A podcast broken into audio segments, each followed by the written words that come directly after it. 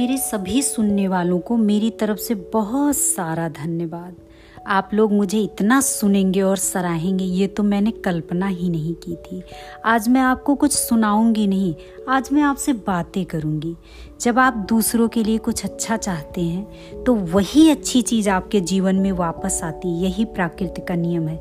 इसलिए भूल कर भी किसी का बुरा ना सोचें, क्योंकि आप जो दूसरों के लिए सोच रहे हैं, वो उसके पास नहीं जाता, वो आपके पास वापस आता है। हर व्यक्ति को यथासंभव सहयोग और सम्मान कीजिए। इसलिए नहीं कि ये उनका अधिकार है, बल्कि इसलिए कि ये आपका संस्कार है। आप जिस तरह दूसरों का स्वागत करते हैं, आपके घर की सुख, शांति, समृद्धि उसी तरह होती है। अपने घर की कमी, अपने परिवार की बुराई, बीमारी की चर्चा घर में आए मेहमान से कभी ना करें। बातें एक से अनेक में पहुँचती हैं। जिस तरह आपके घर की चर्चा होगी, वैसे ही आप पर भगवान के कृपा की वर्षा होगी।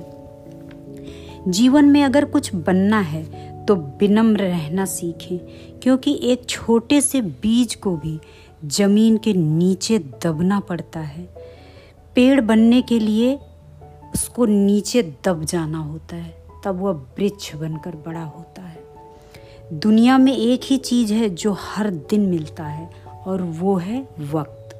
अब ये आपके ऊपर निर्भर करता है कि आप इसे कैसे उपयोग करते हैं। जिसने इसका भरपूर उपयोग किया, वही श्रेष्ठ और महान बन गया।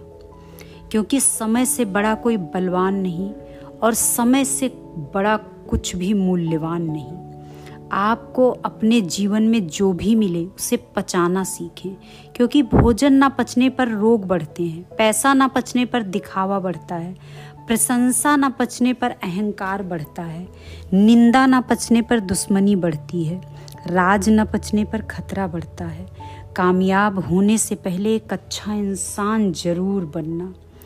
पैसा कल रहे ना रहे, पर नाम ज़रूर रहेगा। जीवन का सबसे बड़ा अपराध पता क्या है? किसी की आँखों में आपकी वजह से आँसू होना। और जीवन की सबसे बड़ी उपलब्धि, किसी की आँखों में आपके लिए आँसू होना।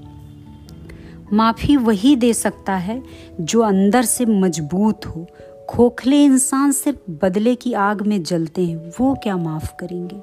स्वर्ग में सब कुछ है, लेकिन मौत नहीं।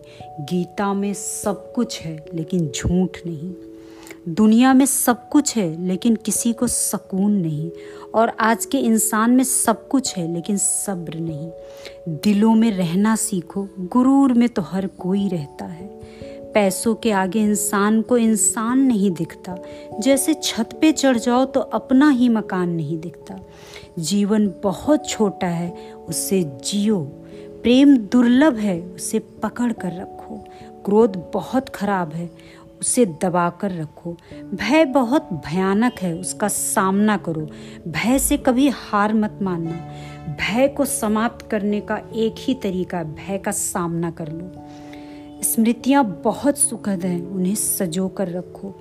अगर आपके पास मन की शांति है तो समझ लेना आपसे अधिक भाग्यशाली कोई और नहीं है।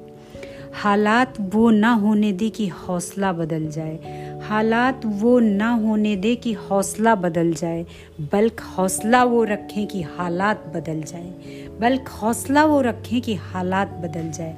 धन्यवाद।